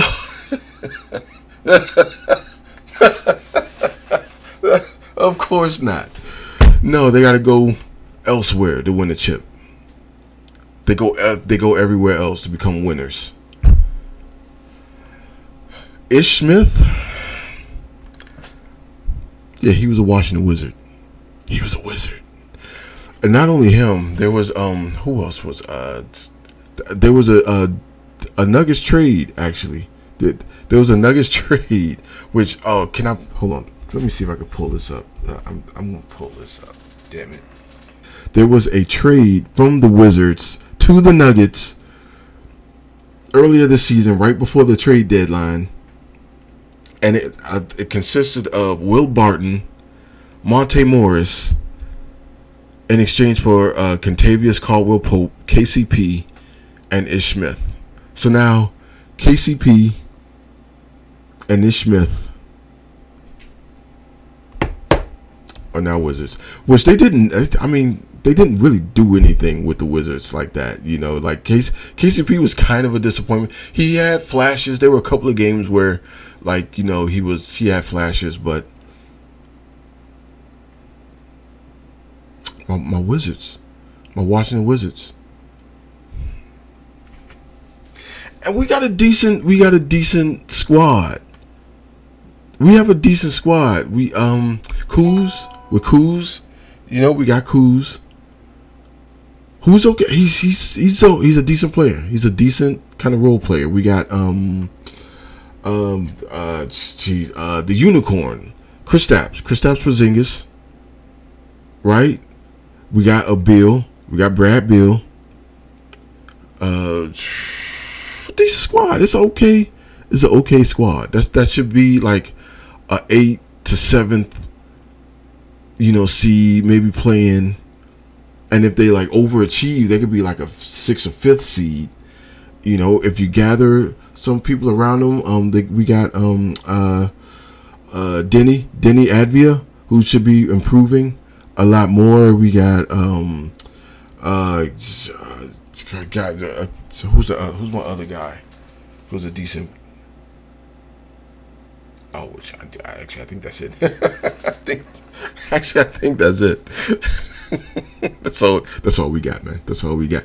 But it's it's a decent squad. It's an all right squad. You know, Beal, KP, Kuz, Deni. He's he's developing, but Deni Deni can ball. He's he's showing he can ball. He's he's like a, a great two way player you know. But um, and that's it. That's all we got. That's pretty much all we got, man. That's that's it. you know what I'm saying? But but still, like, congrats, Ish Smith, Ish KCP. Congrats, man. You are 2022-2023 NBA champions. All right, and and on the Heat side of it, who uh, lost the the finals. You know, it was the Nuggets versus the Heat. Um, uh, it's been a great ride for the 43 year old vet. We're talking about Udonis Haslem. It's, yeah, God, I think he's been with the Heat, like the Heat, exclusively for like 20 years or something like that. Um, uh, he's quoted as saying, uh, "I tell the guys I have no complaints, I have no regrets. They gave me a final season that I'll never forget, that I'll never ever forget, and that's all I can ask for." And so, yeah, this this is final season. It's, it's I wish uh, he could have got a, a, ring with uh, Jimmy Buckets and um, Tyler Herro and the crew, but alas, you know, it is it, it is what it is. You know, the best team won. So there we go. Um, next up on the Wrestling uh, Observer, uh, WWE's Kofi Kingston gives positive update on recovery from his ankle surgery. So that's good because um, uh, the new day is like done for, for, for, the most part. Um, it was only Xavier Woods. Uh, Big E got like damn near broke his neck, and I don't know if it's damn near or if he did like break his neck. Um, and so he's been recovering, and he's he's going to be recovering for a while. I think that was last year. It might have been like sometime this year, some around this time last year, maybe. Uh, and then uh, Kofi Kingston broke his ankle, and so yeah, it's been uh, Xavier Woods just kind of holding the fort down for for a while. But um, yeah, that's that's a good sign. Uh, Kofi Kingston is uh, recovering. He's quoted as saying, uh, "I'm actually in Orlando right now doing some rehab on my ankle. I had ankle surgery to remove a bone chip and and fix a ligament." after the massive Scottish behemoth of a man, Drew McIntyre, landed on my leg and my body went east and my leg went west and my ankle was completely sprained. Uh, but they took out some bone chips and fixed the ligament and now I'm on the mend, you know. Somewhere in between a robot and a zombie, somewhere in between, I'm working my way back into the field, into the fold. So it's all good. Life is grand, and uh, can't wait to see you back doing your thing, Kofi. So uh, yeah, uh, Godspeed to you, sir. All right. Next up on the feed, get some NFL in here. Finally, um, OBJ and his uh, new Raven threads. So, page has been blocked by Microsoft Edge. Yeah, FU Edge. Uh, Edge been acting like a straight up, just uh, you know, I ain't even gonna say it. But yeah, uh, so uh, that was one of the things that uh, the Ravens did. Uh, Steve Bisciotti did to kind of entice Lamar Jackson in the stand. you know, uh, instead of like uh, with backing up the Brinks truck, say, hey, we're gonna give you some extra targets too, big guy. So don't worry, we, we're gonna work with you. And uh, one of those is um, OBJ, uh, Odell Beckham Jr. So um, and who is uh, trying to get back into playing shape from uh, the injuries himself. So um, good to see, and glad uh, you know glad he's out there doing his thing. Can't wait to see what they do this year, and uh, yeah, that's, it should be fun. All right. Next up, the Wrestling Observer. Sammy Guevara announced announced for AEW Dynamite. I don't know why that's an announcement. He, it's AEW Dynamite. It, of course, he's going to be there, and they're in town. Oh snap! Yeah, they're in town this week. Uh, yeah, at the Capital One Arena uh, here in DC on uh, Wednesday, June t- June fourteenth. Okay, nice. That's cool. I don't know if I want to see that. Uh, apparently, AEW ticket prices are just dumb. They're like just dumb expensive. And uh, I mean, AEW is like just a step above like indie wrestling. so I don't know if that's a good investment yeah, these days. But I don't know. One day I wouldn't mind seeing it. I wouldn't mind uh, going to see them. I saw a WWE event for the first time back in 2012 or something like that. It was back when the Shield was still a thing, so that's that's how long ago it was. But it was fun. Damn, it was fun. I loved every minute of it. So uh, yeah, that's that. All right, and last on the uh, sports feed for Maniacal Books Weekly, uh, start bench cut. so, uh, so they got here. Uh, you start uh, Nikola Jokic, bench Giannis Antetokounmpo, or cut Joel Embiid. So this is kind of like the Mary or the F Mary Kill game, I guess that like the NBA's version of that. So, oh, I don't know. Start bench cut. I mean, if we're going by.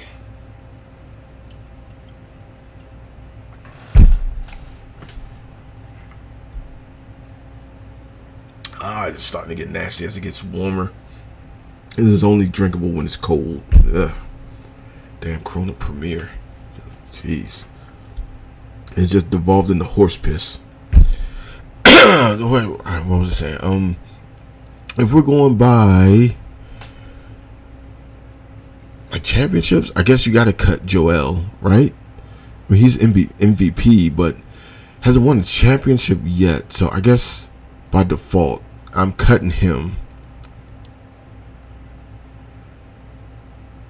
Jokic just won the championship.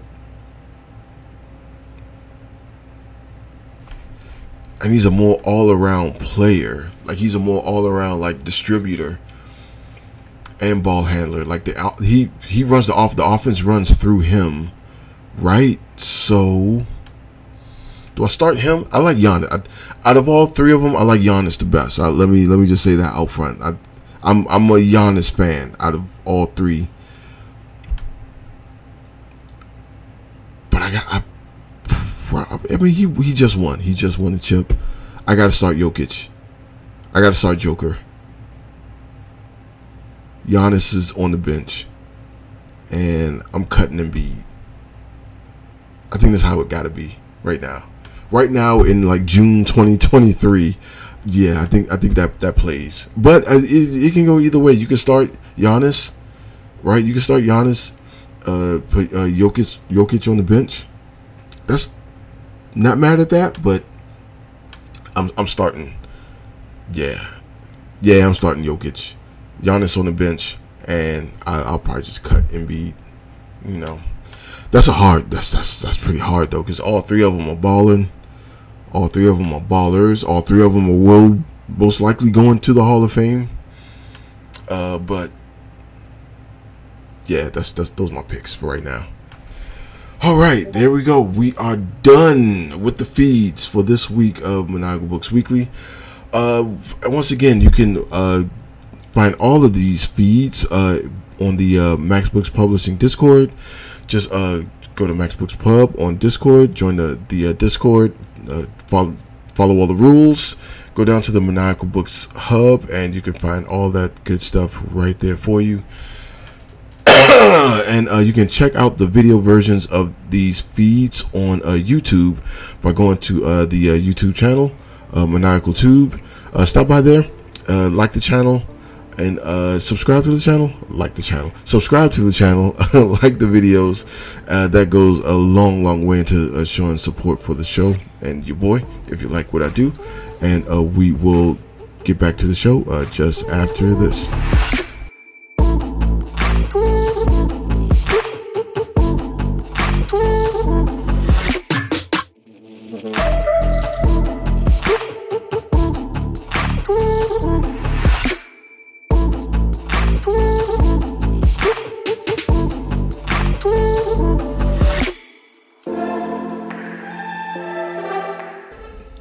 And we're back. So yes, welcome to the review session of uh, this this week. So this one's uh, is going to be a, a, kind of a lighter week. I only have one review uh, for you uh, this week, and this we're just going to uh, go to Kindred. But before I get to that, uh, remember to go to YouTube and look up Maniacal Tube there and find the video versions of these reviews. And yeah, stop by, hit like, you know, subscribe to the channel uh, and you know make uh no make me and uh Senor Corona's day, you know. So yeah, cheers on that.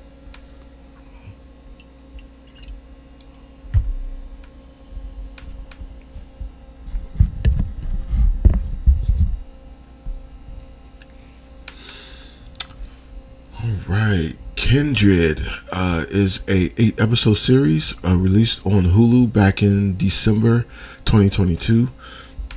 It is starring uh, Mallori Johnson as Dana James and Micah Stock as Kevin Franklin.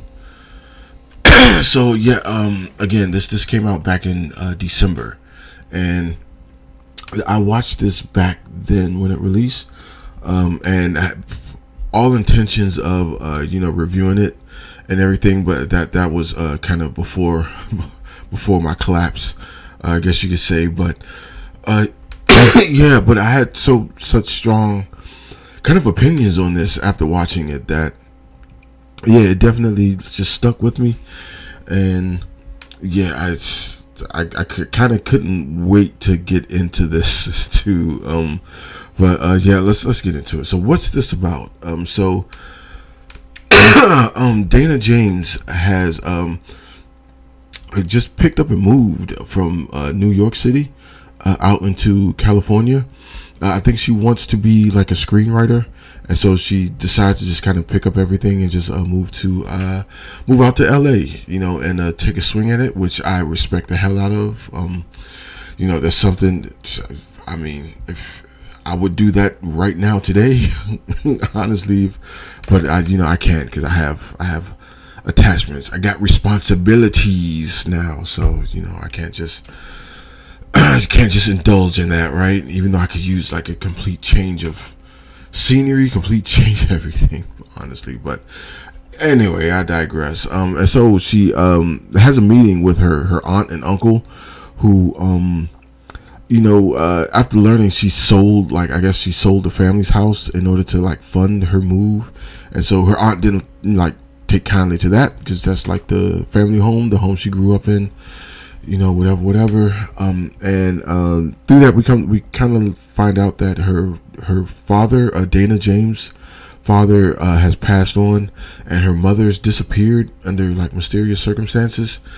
And so um you know that's kind of like uh what uh kind of like made her kind of move to kind of like you know led to her moving just kind of like uh, selling everything and uh, picking up and moving. And so she runs into uh this uh this guy kevin franklin who uh you know they get uh pretty sweet on each other. Um you know one thing leads to another. They end up hooking up and getting together and then uh then dana's uh x gene kicks in. She she becomes a mutant. And she starts uh, teleporting uh, herself like to the distant past, and um, you know, it back it goes back into like the slavery days, and and yeah, that's where the uh, the story kind of leads. She she kind of pops uh, back and forth you know, uh, until uh, Professor Xavier comes in and shows her how to control her powers. No, no, she, I'm, I'm, I'm joking. He, that, that doesn't happen. She um just ends up just going back and forth. She drags uh her her new boyfriend Kevin Franklin, who's a white guy, uh you know back and forth into her just to kind of like make the dynamics of that like even even worse. But uh yeah, and that's that's kind of what's what's happening here. We're we're kind of like in that you know stuck into like why she's going back and forth and then she gets involved with um this family and uh you know she mm, i don't know if i should say that to spoil it but she uh, may uh, come in contact with someone who looks very much like her mother you can say. Uh and so yeah that's what it is. So what do i like about it? Um right off the bat terrifying premise. Like absolutely terrifying. Like I know a lot of people um like to say like you know I wish I can go back in the past in the good old days when with life was simpler and yada yada yada and all the black folks are saying I'm good. nope, I'm I'm I'm good. I'm staying my black ass right here, right in 2023. It ain't perfect, but it ain't that. okay uh so yeah the the premise is actually like very terrifying. It's something i have thought of like time to time like damn what or just kind of like damn what if i was born back in like 1823 you know? Like what, what if i was born like 200 years prior to this? You know i'd be dead. I like i look i'm a blurred okay? I'm i'm i'm a blurred i'm a computer nerd. I write i write sci-fi horror stories for Christ's sake. I ain't got no place back there. You know, it's uh, there's no. First off, first off, you you took me from my mama. First off, right? Uh, and then you want me to pick what? For how long? and then, then there's the fact that there's no there's no AC. Where the AC? Where the Wi-Fi? Man. Where's the indoor toilet? No, there's no indoor toilet. Where the electricity? I, I can't charge my phone. Yeah, nah, I'm I'm done, son. I'm done. I want to master let me take a mental health day.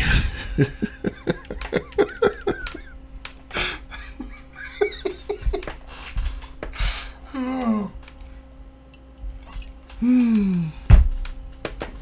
I'm just not feeling it today, man. I'm just, I'm just, I'm just not there right now. I just, need a mental health day. Boy, if you don't get your ass. but yeah, anyway, it's a terrifying premise.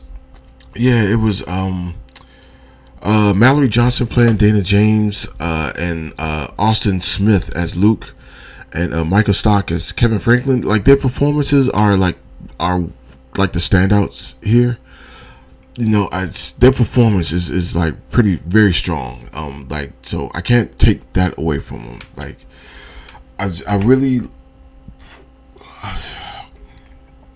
I don't. Well, okay. From there, let's let's just go into like what I don't like about this. right, Senor? See, si, Senor. Um, I don't like none of the characters in this. Like, there were this, there was just none of the characters were likable to me. Like they they all were kind of annoying. Yeah. Yeah, they were all just kind of annoying. Like I didn't there's not one character in, except for the cop, like um her uncle.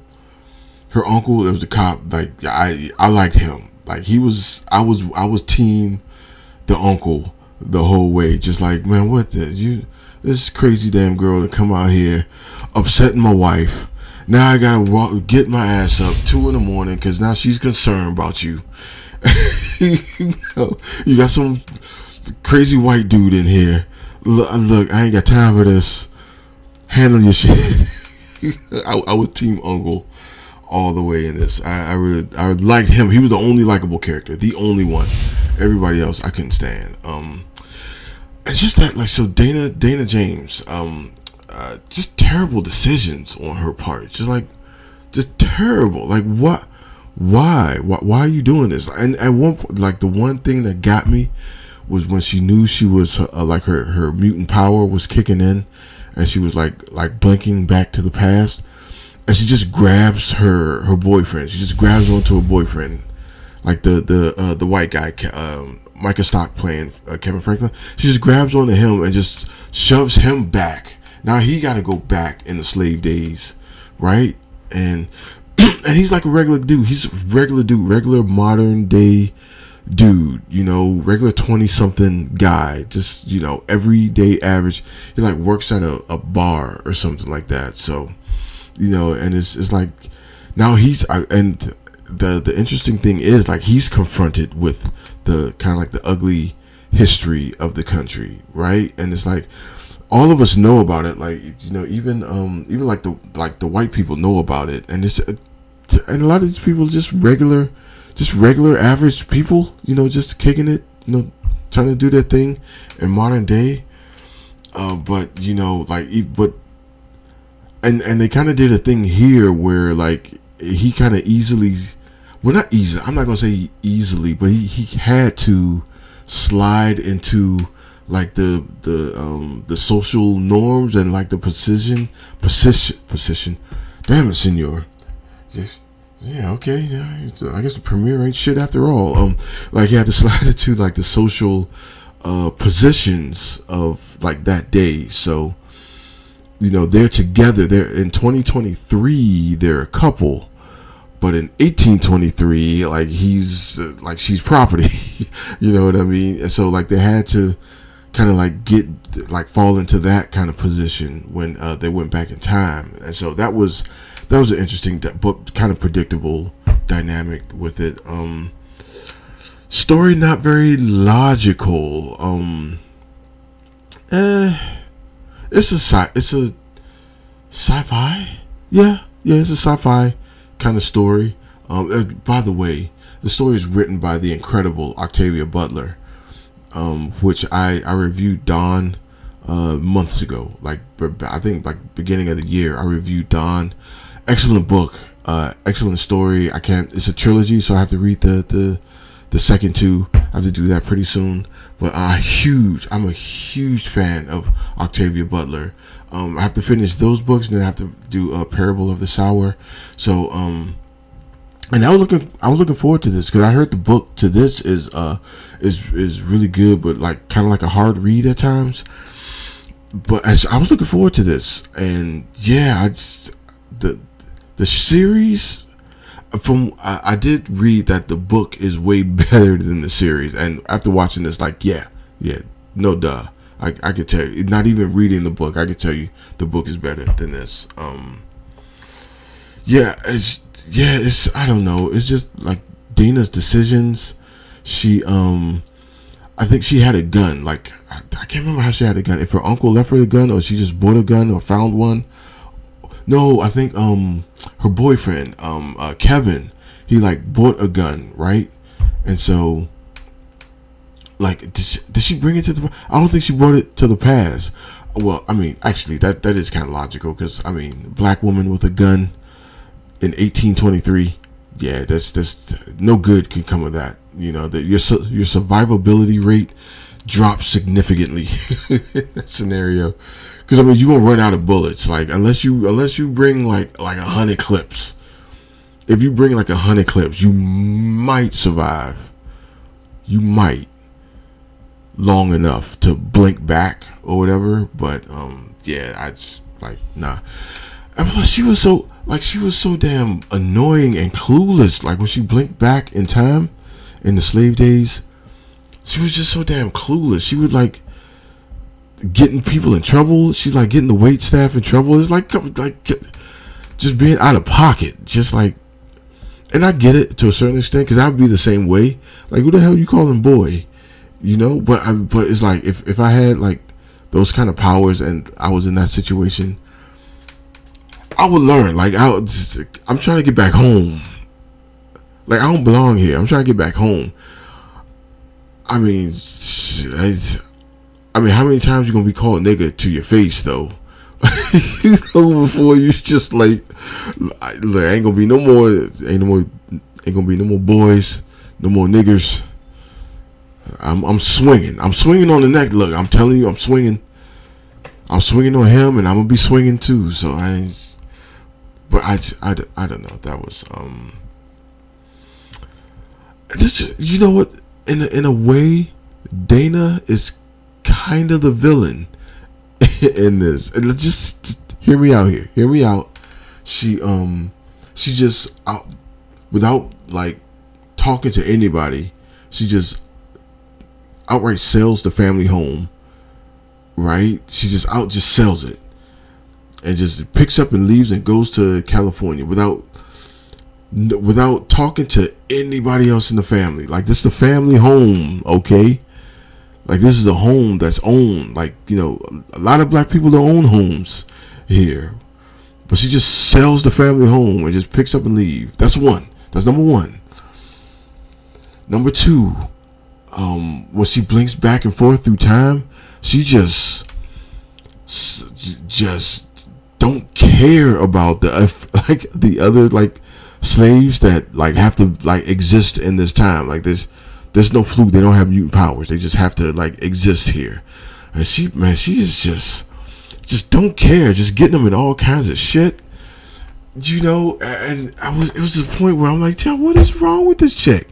Like I, I know you're a modern woman, but come on, bro. Like I, I can't I can't I could not in good conscience do like half the stuff she was doing, knowing that um like the other like slaves would would get in trouble and like you know get get whipped or disciplined or something by massa. It's like I couldn't I couldn't do that. But she was just she was doing a bunch of stuff that's just like, yo, what you would you chill? like like I'm looking like the the uh, the characters in the uh, like the slave characters in the in the show were looking at. I'm looking at like, yo, what you what you doing? You chill.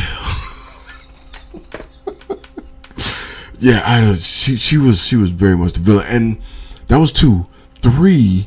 Why did she grab onto that that that boy, like her boyfriend? She just grabbed onto him as she was like, like blinking back in time, and I was like, oh, you was you dirty, bro. Like, why would you drag somebody? Like, why would you willingly drag somebody else into that? I was like, oh, you dirty dog. I can't. Yeah, she. Dana is the villain.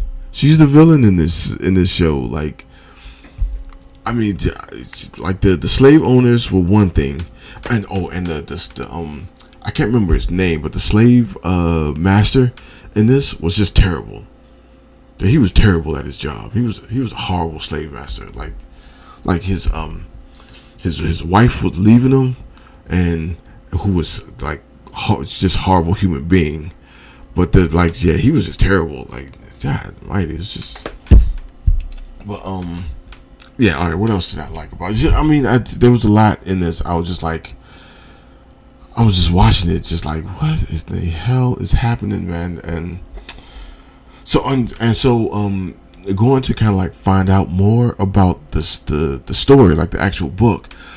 Um, in terms of find out, like in the book, Dana and Kevin are married, which um, which makes way more sense, and it makes it kind of a better story because in the show, they just they just uh met, kinda, and they were hooking up and they were talking, and so um yeah, it's so it's, a lot of it didn't kind of like mesh as well as like if they were married as it is in the book. Then it would make sense of like why she would like like why she would uh, hang on to or like grab onto him as he was blinking.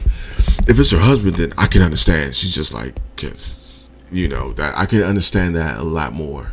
Um, but yeah, that was. I don't. There, I don't like to feel like I'm being super critical of this, but it's just it wasn't. It's not a very well written show, in my opinion. This is my opinion, my humble opinion. Not a very well written show, but um, I don't know. Anyway, uh, yeah, that's what I thought about it. So, uh, author's introspection for this one. Um, yeah, I, I personally, uh, I'm tired of seeing slavery content, slave movies, slave shows. I'm, I'm, I'm tired of it. Uh, there's, there's way more to um, like black people and our history than uh, just stopping at slavery. We always stop at slavery and like the slave trade, but we never go back into ancient like African civilizations. Uh, there's there's so much like magic and magistry and stories uh, and that as well, you know. But we, for some reason, Hollywood just wants to stop at slavery. Gee, I, I wonder why.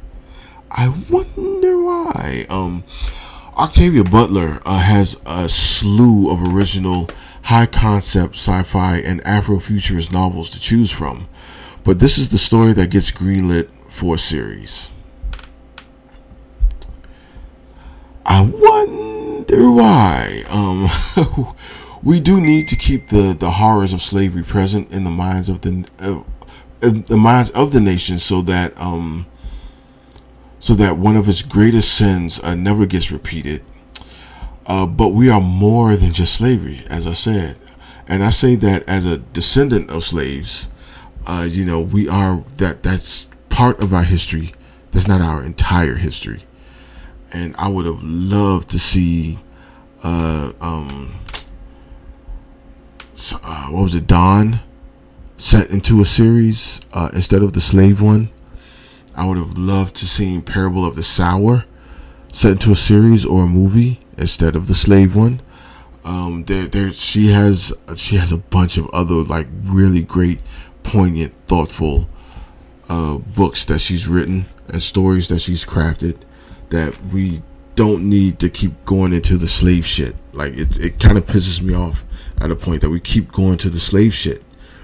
Th- there's way more stories to tell of like African people and uh, people of African descent. Two out of five. It was I, I think the book is better. Apparently, the book is way better. This didn't make a lot of sense. It was just triggering a lot of times, and the characters in this were just really unlikable.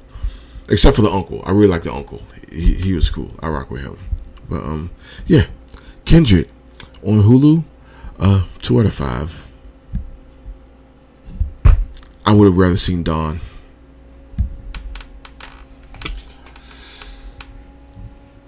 and the very first release from Max Books Publishing. Uh, you can uh, pick up Mulch. Uh, it's a, a, a, mature horror story uh, from Maniacal Books, and uh, and pick up the bundle. Uh, it comes with a, mul- a mulch mug. you know, it's um it's it's a pretty cool bundle. I think people will like that, and yeah, with that, it is Alex Mac signing off once again with uh, Senor Corona you know my co-host here, and um, we I will see you next week. Peace.